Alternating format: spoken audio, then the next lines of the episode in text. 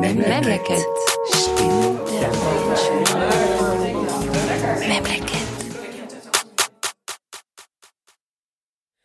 Ich bin Gülten Ak Günlü. Vor lauter Ü sieht man den Wald kaum mehr. Bringe ich gerne als Spruch. Weil die Leute dann fragen, ah, ist das türkisch? Dann ja, das ist türkisch. War jetzt auch nicht so schwer zu erkennen. Ja, das ist dann schon mein Einstieg, um bei den Leuten zu zeigen, wie ich so tick und woher ich stammen könnte oder meine Eltern. Ich höre sehr oft, woher kommt denn dein Name? Weil ich, glaube ich, den Leuten auch den Raum lasse, danach zu fragen. Und dann mache ich's, versuche ich es den Leuten selber einfach zu machen, indem ich dann so was Witziges oder die, die Angst ihnen versuche zu nehmen. Die Angst, dass sie in ein Fettnäpfchen treten könnten, dass sie vielleicht ein bisschen rassistisch rüberkommen könnten, obwohl sie ja alle Menschen lieben und nichts damit zu tun hat, dass meine Eltern oder dass mein Name von woanders kommt. Die Differenz wird eigentlich beidseitig hergestellt. Weil ich habe ja selber auch Mühe mit 0815 Namen wie Anna Maya oder so weiter, die ich mir halt nicht merken kann. Und wenn die Leute dann Günde hören, zum Beispiel Menschen, mit denen ich in der Schule war, dann merken sie sich das auch 20 Jahre danach. Und ich habe dann den Philipp vergessen, wie der zum Nachnamen heißt oder ob er jetzt doch der Hans war. Ja, daher eben Differenzen gibt es beidseitig.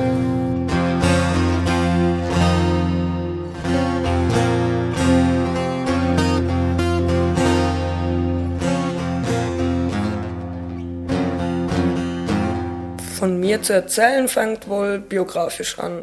Meine Mama, die dunkle Wolke zum Nachnamen heißt, übersetzt. Und mein Papa, der der mit einem weißen Tag heißt. Daher dachte ich auch immer, ich habe ein bisschen was damals noch inkorrekt benannt, Indianisches in mir, weil die Hochzeit von meinen Eltern, so einige Fotos, die es noch davon gibt, im Dorf aufgenommen wurden. Und da sah es dann auch mit den Trachten auch in die Richtung aus und die Frauen hatten große Wangen, rote.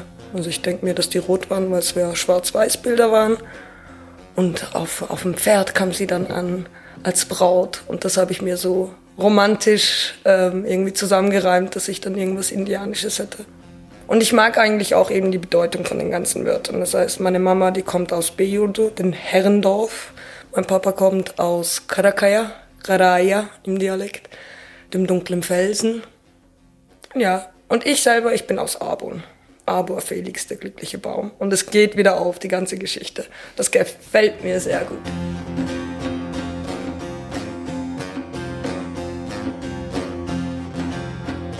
Dorf. Das ist die Naturliebe, die dann halt auch mit meinen alevitischen Wurzeln sehr, sehr tief verbunden sind. Die Liebe zum Dorf von meinen Eltern. Das heißt, wenn wir irgendwie früher alle vier Jahre mal irgendwie die Kohle zusammengekriegt haben, um in die Türkei zu fliegen, ähm, waren wir halt immer im Dorf. Und das war noch wirklich ohne fließend Wasser, ohne Strom. Das war für mich Campen hoch 10. Das ist halt ja, mit der roten Erde, all das, die Wärme, die Kälte am Abend, ich, ja, die Natur spielt da eine ganz große Rolle und die Bedeutung halt auch heilige Sachen in der Natur und jeder Stein und jedes Tier hat eine äh, spezielle Bedeutung im ganzen Verständnis von Dreifaltigkeit, die es im Alevitentum gibt. Für mich ist ja nicht eine Rückkehr, sondern ein Besuchen vom gleichen Ort. Meine Schwester ist da geboren. Sie kam mit meiner Mama als Familiennachzug, als sie sechs Jahre alt war. Ja, für sie ist es eine Rückkehr, wenn, wenn wir damals ins Dorf zusammengingen. Für mich war es ein immer wieder Neuentdecken der, der Spuren von meinen Eltern. Weil die waren halt sehr gut konserviert da, die Spuren. Das heißt, vom, vom Dorfleben mit den alten Lehmhäusern noch und ja, wo es keine Ecken gab in den Häusern drin, ist alles so abgerundet ja, so eng und man war geerdet. Man hat wirklich, man ging ja dann auch meist barfuß zu Hause.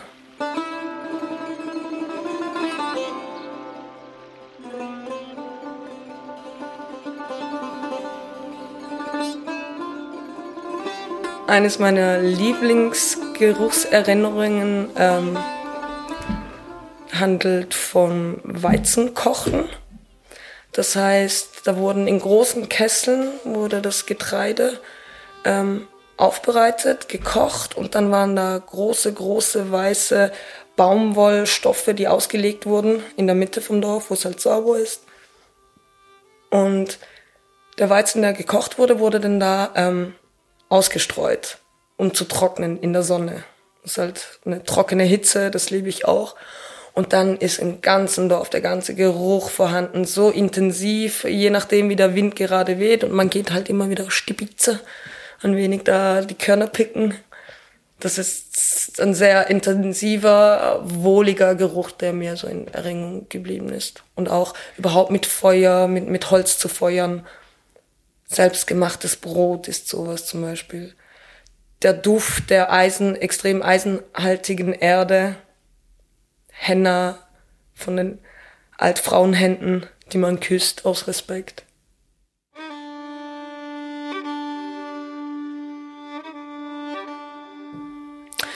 Arbon ist viel mehr als eine Industriekleinstadt. Arbon hat mich ja auch mit den Gerüchen geprägt. Vor allem eigentlich auch die Verbindung zu zum Familienleben eigentlich nochmal, weil meine Eltern und meine Schwester sind die einzigen nahen Verwandten, die in der Schweiz leben, immer noch. Mittlerweile meine zwei Neffen noch, ja. Ähm, Arbon hat mich aber in, insoweit geprägt, dass ich fremde Menschen als äh, Opa oder Oma bezeichnet habe, als ich klein war. Da war zum Beispiel einer, und ich bin in der Altstadt aufgewachsen in Arbon, die wunder wunderschön ist. Wir haben den See, wir sind wieder naturverbunden nah. Ich konnte relativ frei aufwachsen. Da war ein alter Mann, dem ich scheinbar Opa genannt habe, und der hat immer Pfeife geraucht. Und wenn der halt durch die Gassen ging in der Kleinstadt, in der, in der Altstadt, dann lag der, der Pfeifengeruch in der Luft.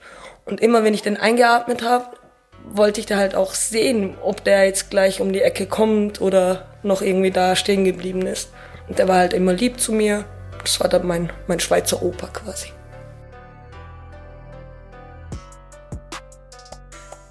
Das Problem war ja, dass man äh, alleine aufwächst, während alle anderen, die,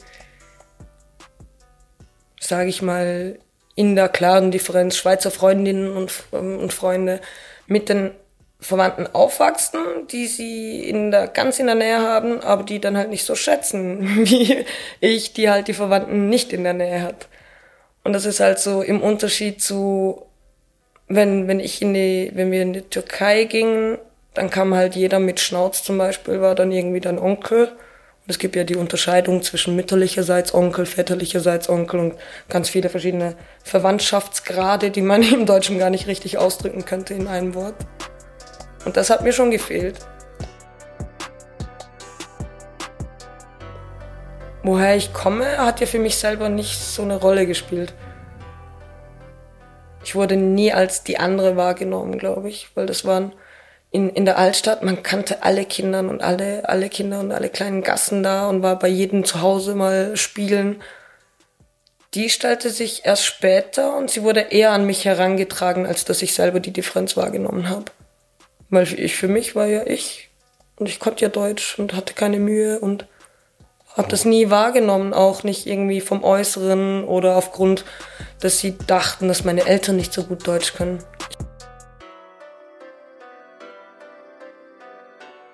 Und da war ja auch ein Kindergarten, der ein bisschen durchmischter war, weil wir aus der Altstadt, wir wurden mit dem Kindergartenbus abgeholt und hatten das riesen Glück, im Seekindergarten, äh, den Seekindergarten zu besuchen. Der war halt, wie gesagt, nah am See und da war auch ein kleiner Wald und da war eben auch die Katharina und der Liridon und das waren halt auch zwei Namen, die ich sonst nicht kannte und dann fällt Gülten auch nicht so auf und man muss sich gar nicht irgendwie immer begründen. Arbon war ja ein Magnet für die damaligen sogenannten Gastarbeiter. Da ist der Forster, der große äh, Kühlschrankhersteller, mittlerweile Küchen. Das war der Ernährer eigentlich in Arbon. Und die haben viele Jahre da gearbeitet, meine Mama auch. Die Selbstständigkeit kam dann damit, auch als, als Frau, die Emanzipation, als finanziell mit der Zeit unabhängigere Person, die halt nochmal irgendwie, glaube ich, alte Strukturen aufgebrochen hat, wenn ich mir vorstelle, dass sie zwei im Dorf geheiratet haben, wo halt andere Sachen vorgeherrscht haben als jetzt in der Schweiz, auch mit dem irgendwo Zwang, dem finanziellen Zwang, dass beide Elternteile arbeiten mussten. Und die Eltern, die riechen dann extrem nach Metall, wenn sie mittags nach Hause kamen, um zu essen.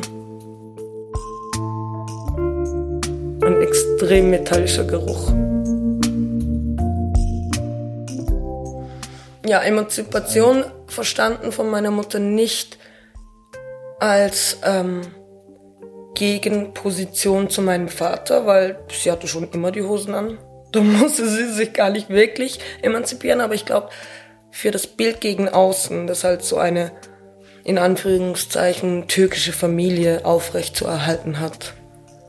Dadurch, wo die, diese Linien wurden stär, stärker für die Frau interpretiert, glaube ich, mit, mit der Arbeit in einer Fabrik. Ich glaube nicht, dass Frauen, die die Emanzipationserfahrung gemacht haben, ganz andere Sachen gemacht hätten, als wenn sie im Dorf geblieben wären, sondern sich mehr Mut angeeignet haben, um eine Richtung einzuschlagen, die eh schon in ihnen geschlummert hat. Es war schon immer was da, vor allem wenn ich an meine Mama denke. Es ist irgendwie ein, ein, eine kollektive Bewegung. Man ist nicht alleine in, in der Position, sondern man teilt das mit eben den anderen Fabrikarbeiterinnen. Dass man sich trifft, dass man äh, sich vermehrt halt auch über die Arbeit statt nur über die Familie unterhalten kann, dass man äh, das Geld, das zu Hause, das Einkommen gemeinsam verwalten könnte, wenn man wollen würde. Ähm, die, die Lust auch, die man spürt, wenn man anders wie gebraucht wird als nur als Mutter oder nur als Köchin oder Putze. Und dadurch auch äh, die Frauen untereinander dann vielleicht sich auch nochmal hochschaukeln mit, mit den Erfahrungen und äh, zu Positionen kommen, glaube ich, die, die sie sich vorher gar nicht vorstellen konnten. Ich kann es nicht genau benennen. Vielleicht war das, dass dann die eine mal doch noch den Fahr äh, Fahrausweis oder den Führerschein gemacht hat die andere sich vielleicht behaupten konnte und sich getraut hat, Jahre später sich scheiden zu lassen von ihrem Mann. Wie auch immer. Meine Mama hat die Hosen an, weil sie eine starke Frau ist, die keine Angst hat, auch laut zu sein, keine Angst hat, für andere einzustehen. Und mein Papa ist gleichzeitig der Clown per se, der Lustige, der nie streng sein will, so auf der Vorderbühne, sag ich mal.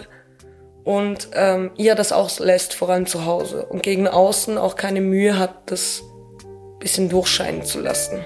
Und er war halt immer gern der Liebling, gern der Clown, gern der, der Witze gerissen hat. Und ja, mit der Zeit war es dann halt auch so, dass er durch die Arbeit in der Fabrik zum EV-Rentner wurde. Ganz klar dadurch. Er hatte mehrere Operationen, die dann auch nicht irgendwie gut verlaufen sind. Seit ich klein bin und mich richtig an erinnern mag, äh, ich habe Erinnerungen, wie er am Mittagstisch von der Arbeit kam. Meine Mama war aber auch am Arbeiten und danach war er immer da. Das heißt, er musste dann schnell mal lernen, Reis zu kochen, wie meine Mama. Und dann kam dann auch so ein bisschen das Wetteifern darum, wer besser kochen kann, weil er halt zwangsläufig diese Rolle des, ähm, ja, des Kochs übernehmen musste für die Familie. Und das hat, glaube ich, auch sehr dazu beigetragen, dass sich diese Positionen umgekehrt haben. Also nicht nur die Emanzipation einer Frau durch die Lohnarbeit, die sie erfahren konnte, sondern auch gleichzeitig die Rückbesinnung eines Mannes, der nicht mehr arbeiten kann. Es ist beides gleichzeitig geschehen, glaube ich. Für mich gab es durch die Umkehrung der Position von meinen Eltern, was per se als Frau oder frauenartig oder männerartig gilt, gar nicht groß was zu lernen, weil ich kann es ja nicht anders. Ich kann es nur im, in der Differenz zu anderen Familien, äh, konnte ich den Unterschied irgendwie feststellen. Aber dann kam mir gleichzeitig auch das Unvermögen, Vermögen, den Unterschied zu Familien mit oder ohne Migrationsvordergrund sich vorzustellen. Also kam es mir gar nicht drauf an, ob typisch äh, die typischen Geschlechterrollen in einer, in einer Schweizer Familie vorhanden waren oder in einer türkischen Familie. Bei uns war es halt anders.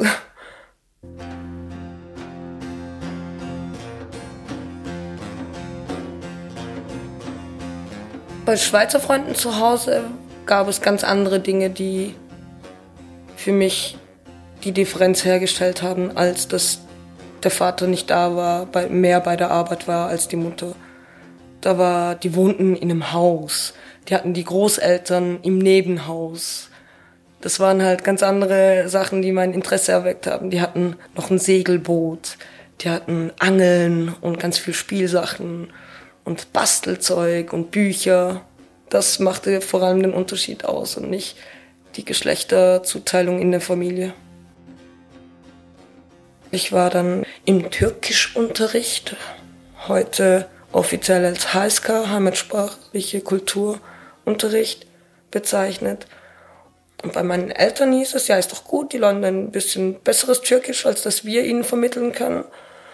Und es war alles schön, weil der Lehrer, der Hauptlehrer, Lehrperson ähm, damals, war ein ganz aufgeschlossener, auf Türkisch Aydın würde man sagen, ein säkulär denkender Türke. Der kam dann auch mal zum Café bei uns vorbei, alles angenehm. Und als ich dann im HSK-Unterricht war, stellte sich dann die Frage, ob ich dann weiter teilnehmen werde oder nicht. Und das, weil ich eines Tages nach Hause kam und ganz stolz mal meiner Mama erzählt habe, Mama, Mama, schau mal, was ich äh, auswendig gelernt habe heute in der Türkischschule. Und meinte sie, ja, was denn? Und ich habe angefangen, Elhamdülillah, irgendwie, ich weiß jetzt auch nicht mehr, wie es weitergeht, irgendwie was äh, Muslimisches ihr da vorzureden als Vers quasi. Und sie meinte dann immer ganz leise, nein, nein, das sind wir nicht. Oh Gott, Kind, was hast du da gelernt und so.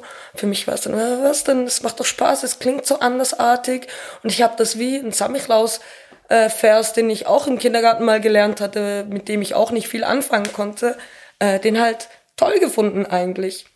Bis dann die Differenz eben von der Schulleitung her an uns herangetragen wurde, dass es hieß, wer nicht ähm, Koranunterricht teilnimmt, der darf auch nicht mit Diplom abschließen, die türkische Schule.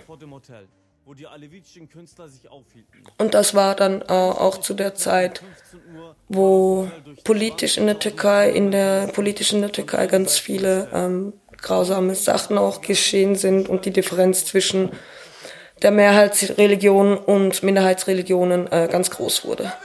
Und dann wurde ich halt von der Türkischschule genommen, zwangsläufig ich glaube, das Alevitentum ist ein riesengroßer Brückenbauer. Zum einen kulturell und zum anderen, was man irgendwie religiös oder sich auf dem Weg befindet, würde man alevitisch sagen, äh, was das auf der Seite bedeutet. Kulturell habe ich es mitgekriegt durch die Nähe zur Natur, durch die Offenheit meiner Eltern, andersartigem in welcher Ausprägung auch immer, irgendwie Offenheit äh, an den Tag zu legen, nett zu sein, ein guter Mensch zu sein, ähm, Gleichberechtigung auszuleben in dem Sinn auch. Und später auch mit der religiösen Gleichbehandlung, dass man sagt, es macht es mir sehr viel einfacher, aus der alevitischen Position andere zu verstehen, andere gleich zu behandeln um mich selber auch nicht als etwas Besonderes wahrzunehmen. Und da ein großer Teil dazu beigetragen hat, die halt nach äh, 93 entstandenen alevitischen Kulturzentren, weil die wollten es aufrechthalten in einer Zeit, wo es halt ganz schwierig war, weil die Strukturen, die Vereinsstrukturen entstanden ja aufgrund des Sivas-Massakers und meine Eltern die, die zwei Dörfer, die Dörfer, Dörfer, die ich genannt habe, die sind in, im Kanton, in, im Gebiet von Sivas. Am 1. Juli 1993 machten sich knapp 100 alevitische Künstler, Schriftsteller und Musiker auf den Weg nach Sivas. In Sivas sollte das vierte Kulturfest zu Ehren des alevitischen Dichters Pir Sultan Abdal stattfinden. Der erste Tag der Veranstaltung verlief ohne jegliche Probleme. Die Musiker gaben ihre Konzerte, die Schriftsteller unterschrieben ihre Bücher an ihren Ständen. Am nächsten Tag gingen die Künstler früh los, um ihre Stände wieder aufzubauen. Während der Vorbereitung kamen mehrere Zivilpolizisten auf die Schriftsteller zu und mahnten sie. Sie sagten, die Menschen versammeln sich in den Moscheen. Sie reden mehr über euch als über das Gebet. Packt eure Sachen und geht. Es ist für eure Sicherheit. Also ich konnte meine eigene Community ein bisschen besser kennenlernen und auch mich selber im Unterschied, wie ich zu denen bin und wie ich auch zu Schweizern, Italienern und so weiter mich verhalte. Und auf der anderen Seite, dass halt die Leute endlich mal darüber reden. Was, was ist das für ein Massaker? Weil in, als Kind wächst man auf im Verein, damals mit Bildern von 33 ermordeten Menschen vom Sivas Massaker und merkt, es gibt immer wieder Tage, an denen alle trinken und gut feiern und Feste, Feste haben. Und an anderen Tagen wird da geweint und alt ähm, Weinlieder, poetisch oder auch so im Singsang, wenn jemand so Trauerlieder eigentlich gesungen. Nun fingen die Fanatiker an, die Steine, die vor dem Hotel lagen, auf das Hotel zu werfen. Dabei schrien sie, Aziz, Sivas sana mezar olacak, sizi yakacağız.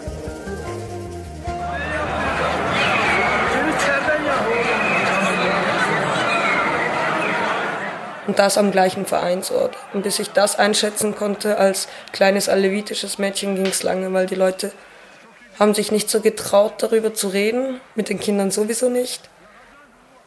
Viele Menschen, die halt aus dörflichen Regionen in die Schweiz kamen, kannten halt nur die Art, wie es bei ihnen ausgelebt wurde und konnten das nicht irgendwie abstrahieren auf eine andere Ebene. Wenn die einen Dede hatten, dann hat der das so gemacht und sie dachten, das Alevitentum macht so macht man das im Alevitentum.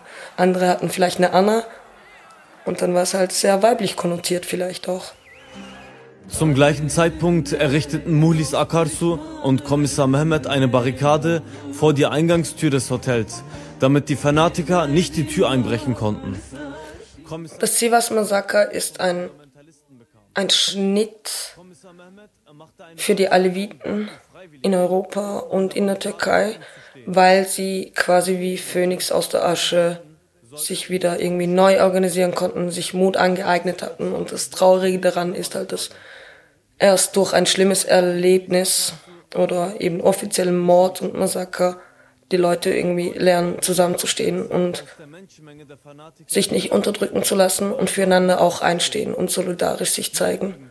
Egal ob die in der Schweiz lebenden, in ganz Europa oder halt dann auch in die Richtung Türkei. Das waren zum Beispiel Muhlis Akarsu, Hasret Gültekin und Nesim İçimen.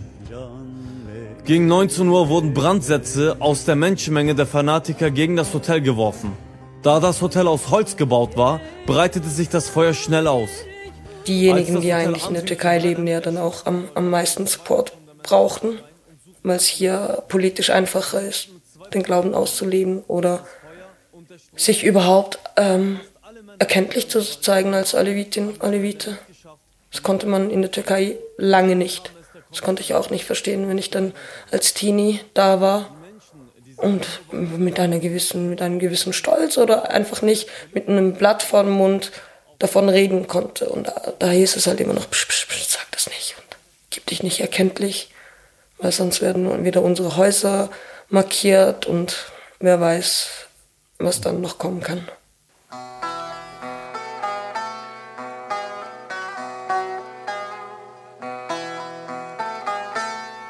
Ich glaube, das war erst, der erste Moment, wo ich mich selber als Alevite bezeichnen konnte, steht ganz eng im Zusammenhang mit der ersten, mit dem ersten Gottesdienst. Das klingt auf Deutsch komisch, mit der, mit der Jam-Zeremonie, wo man das körperlich auch sehr, sehr mitkriegt und ähm, mitfühlt eigentlich. Und es ist vor allem eine sehr auf auf musikalischer Ebene getragene Religion, die halt quasi äh, unser, unser ungeschriebener Koran sind, sind die Deish, sind die Lieder, die alevitischen, sagt man. Und das hat für mein eigenes Verständnis, mich selber als Aleviten wahrzunehmen, einen eine große Rolle gespielt, weil ich dann auch gespürt habe. Und nicht nur, ich habe zu wenig Wissen darüber, ich, ich brauche mehr Bücher, ich muss sich einlesen, mit anderen reden, weil das nimmt kein Ende. Man kann nie genug darüber wissen oder mit genügend Menschen darüber geredet haben. Man muss es erfahren, man muss körperlich die Erfahrung gemacht haben, finde ich.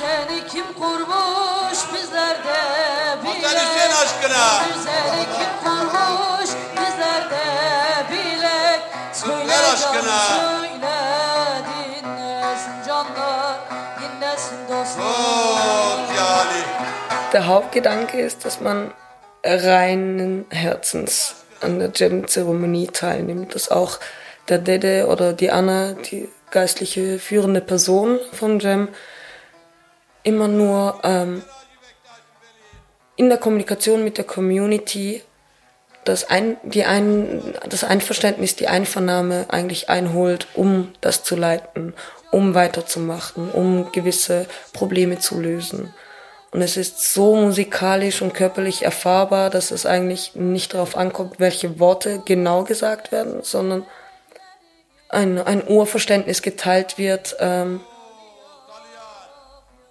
dass das nicht irgendwie auswendig lernen beinhaltet und dass man eben auch als Kind erfahren kann.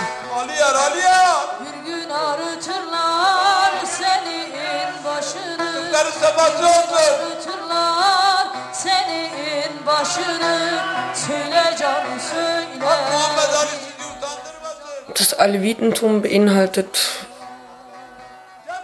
in sich, ich glaube von Grund auf schon, die Fähigkeit als Mensch kritisch zu denken. Und das war für mich, wow, toll. Ich darf denken und hinterfragen und es soll auch weitergehen. Oft gab es halt nicht so unbedingt eine Person, die dann darauf antworten konnte, aber das war wiederum ein Grund, mehr in sich reinzuhören und mehr sich selber auch in Frage zu stellen. Und das Größte am Alevitentum, man versucht ein perfekter Mensch auf Erden zu sein. Und alles andere ist dann eher beiläufig. Ich glaube, das Alevitentum ist so offen, dass man nicht gläubig, religiös oder irgendwie sein muss. Man kann es auch nur spüren und gerne alevitische Lieder hören. Man muss sich nicht offiziell als Alevitin bezeichnen dafür. Ich glaube, das trägt das, das Menschsein, das bewusste Menschsein ist das A und O, glaube ich. Und ich glaube, das gibt in, in vielen anderen Religionen auch so ein bisschen Hürden oder Bewusstseinsebenen, die man zu erlangen hat, um dieser perfekte Mensch zu sein. Aber das Schöne daran ist, egal wo man sich auf dem Weg, Weg befindet, ob man sich bewusst auf dem Weg befindet oder nicht, das Schöne ist, es, es wird nicht per se ausgeschlossen. Du bist nicht exkludiert, egal wo du dich auf dem Weg befindest. Und du musst nichts machen, um dann irgendwie in, Him in den Himmel zu kommen oder andersrum in die Hölle, wenn du was schlecht gemacht hast.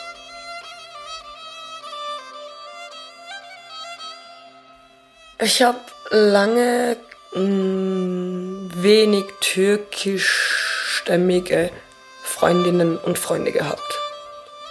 Und das hat vielleicht dazu beigetragen, dass ich voreingenommen oder vorurteilshaft den Türkinnen und Türken äh, gegenüberstand. Wobei eben Türken auf Deutsch ist wiederum sehr komisch. In der Türkei würde man sagen, aus der Türkei stammend, Türkele, um all die Völker und Ethnien in der Türkei mit einzuschließen. Deshalb mag ich das Wort Türken sowieso nicht. Und das war für mich immer, die sind ganz anders, die kommen aus anderen Familien, Verhältnissen. Ich hatte viele italienische Freundinnen zum Beispiel und sonst woher. Aber die Türken, die waren mir immer ein bisschen unangenehm. Die wollten dann immer Türkisch reden, obwohl das halt nicht immer das Erste ist, dass ich als Gemeinsames irgendwie empfinde oder hochhalten will. Weil entweder mag man draußen spielen oder nicht, aber dann gab es andere Sachen, die wichtiger waren als die Nationalität. Und ich bin halt überhaupt nicht nationalistisch aufgewachsen. Finde immer noch äh, die türkische Fahne, aber auch die Schweizer Fahne ein bisschen. Ähm, habe ein komisches Verhältnis eigentlich zu Nationalismen an sich. Und wenn sich halt Leute dann aufspielen mit, mit der Herkunft, dann konnte ich das noch weniger verstehen. Weil ich bin ja halt nicht nur türkischsprachig. Ich bin halt nicht nur äh, Kind von türkischen Eltern, sondern ich bin halt im Städtli Zabon aufgewachsen.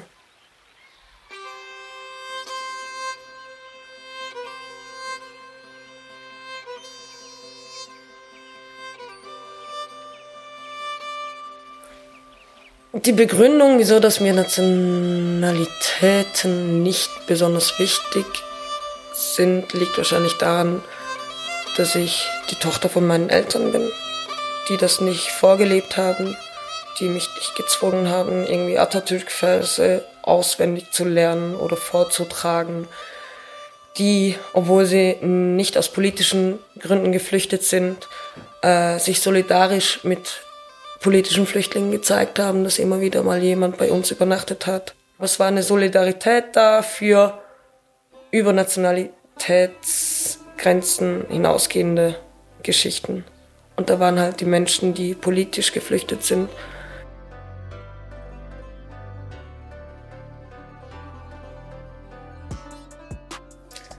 Ehrlich gesagt habe ich die Schweiz in einer speziellen Situation, wie sie ist, als Demokratie und direkte Demokratie und neutral und super quadratische Flagge und alles gar nicht so wahrgenommen. Für mich war das immer im Unterschied zur Türkei hat die Schweiz keine politischen schlimmen Tragödien erlebt oder immer noch Krisen auszustehen oder Minderheiten, die sie nicht beschützt und so weiter. Ich habe die Schweiz eigentlich politisch gar nie ernst genommen. So kam es dann auch, dass ich beim Einbürgerungsgespräch, das ich nicht so bewusst wahrgenommen habe als offizielles Gespräch, gesagt habe, äh, die Schweizer Politik, die interessiert mich gar nicht wirklich.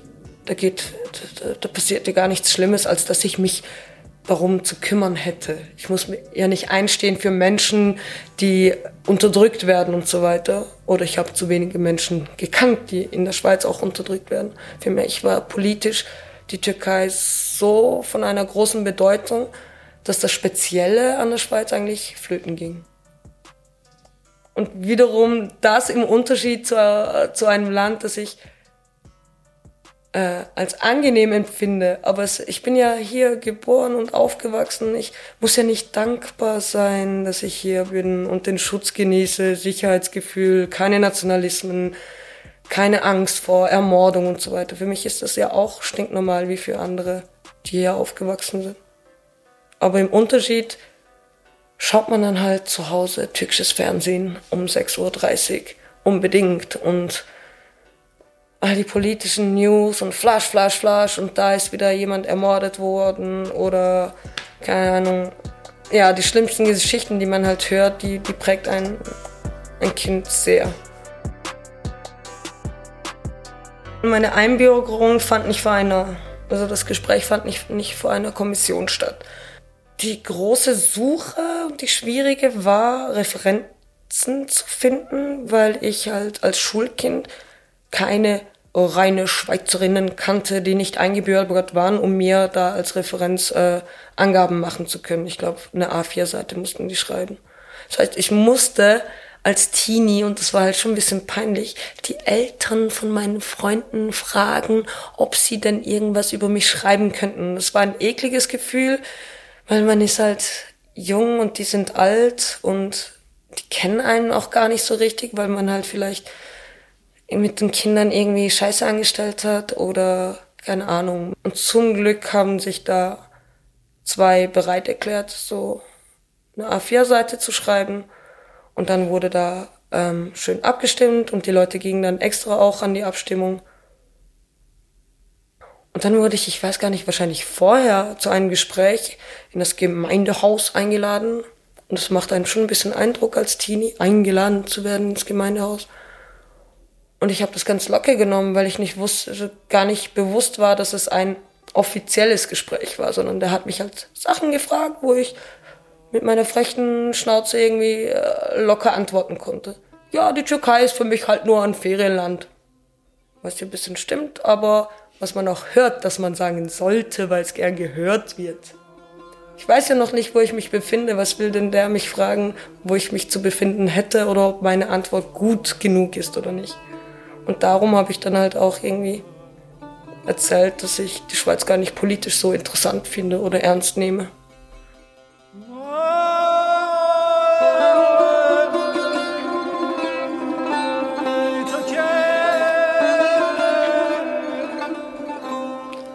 Die Distanz zur Schweiz ist insofern geblieben, als dass ich gemerkt habe, dass ich in der Türkei nicht so viel bewegen kann. Und das war dann so der Anstoß, wo ich gesagt habe, ja, lieber im Kleinen, lieber in meinem Umfeld, wo, das ist vielleicht auch ein bisschen der egoistische Anteil davon, wo ich das Wirkungsfeld eher mal mitkriege als in der Türkei, wo Leute schon seit Jahren sich ähm, aufopfern und schon große, äh, ja, großes erleiden mussten für den politischen Kampf. Und das war irgendwie nicht im Verhältnis zueinander. Und ich empfand es wie auch unter anderem meine Pflicht, hier etwas zu bewegen, weil auch in meinem Umfeld wird Unrecht getan. Eigentlich erst im Großen, als ich dann fürs Studium nach Basel gezogen bin. Da konnte ich wie so ein Feld für mich finden, wo das türkische Engagement sich mit dem schweizerischen irgendwie verbunden hat. In alevitischen Organisationen war dann halt ein bisschen mehr die Vereinsarbeit im Vordergrund. Und später dann in Basel dann mehr in Berührung mit der studentischen Bewegung, mit sozialistischen Bewegungen in der Schweiz. Sich nicht zu tief mit der türkischen Politik zu identifizieren, war ganz klar egoistischer Selbstschutz. Weil innerlich zerreißt es einen und dann sucht man sich Alternativen, um bisschen was zu bewirken, um ein bisschen den Menschen da Gehör zu verschaffen, um wenigstens Solidarität zu zeigen und so weiter. Es ist ein Handlungsfeld, das nicht viel Spielraum lässt. Natürlich gibt's, ich weiß nicht, ob, ob das irgendwie nur meine Wahrnehmung ist, ob das andere teilen, aber dann gibt's die Frage, ob man dann runtergeht und vor Ort dann ist und entsprechend sich wirklich mit mit Leib und Seele für, für etwas einsetzt, für andere Menschen einsetzt.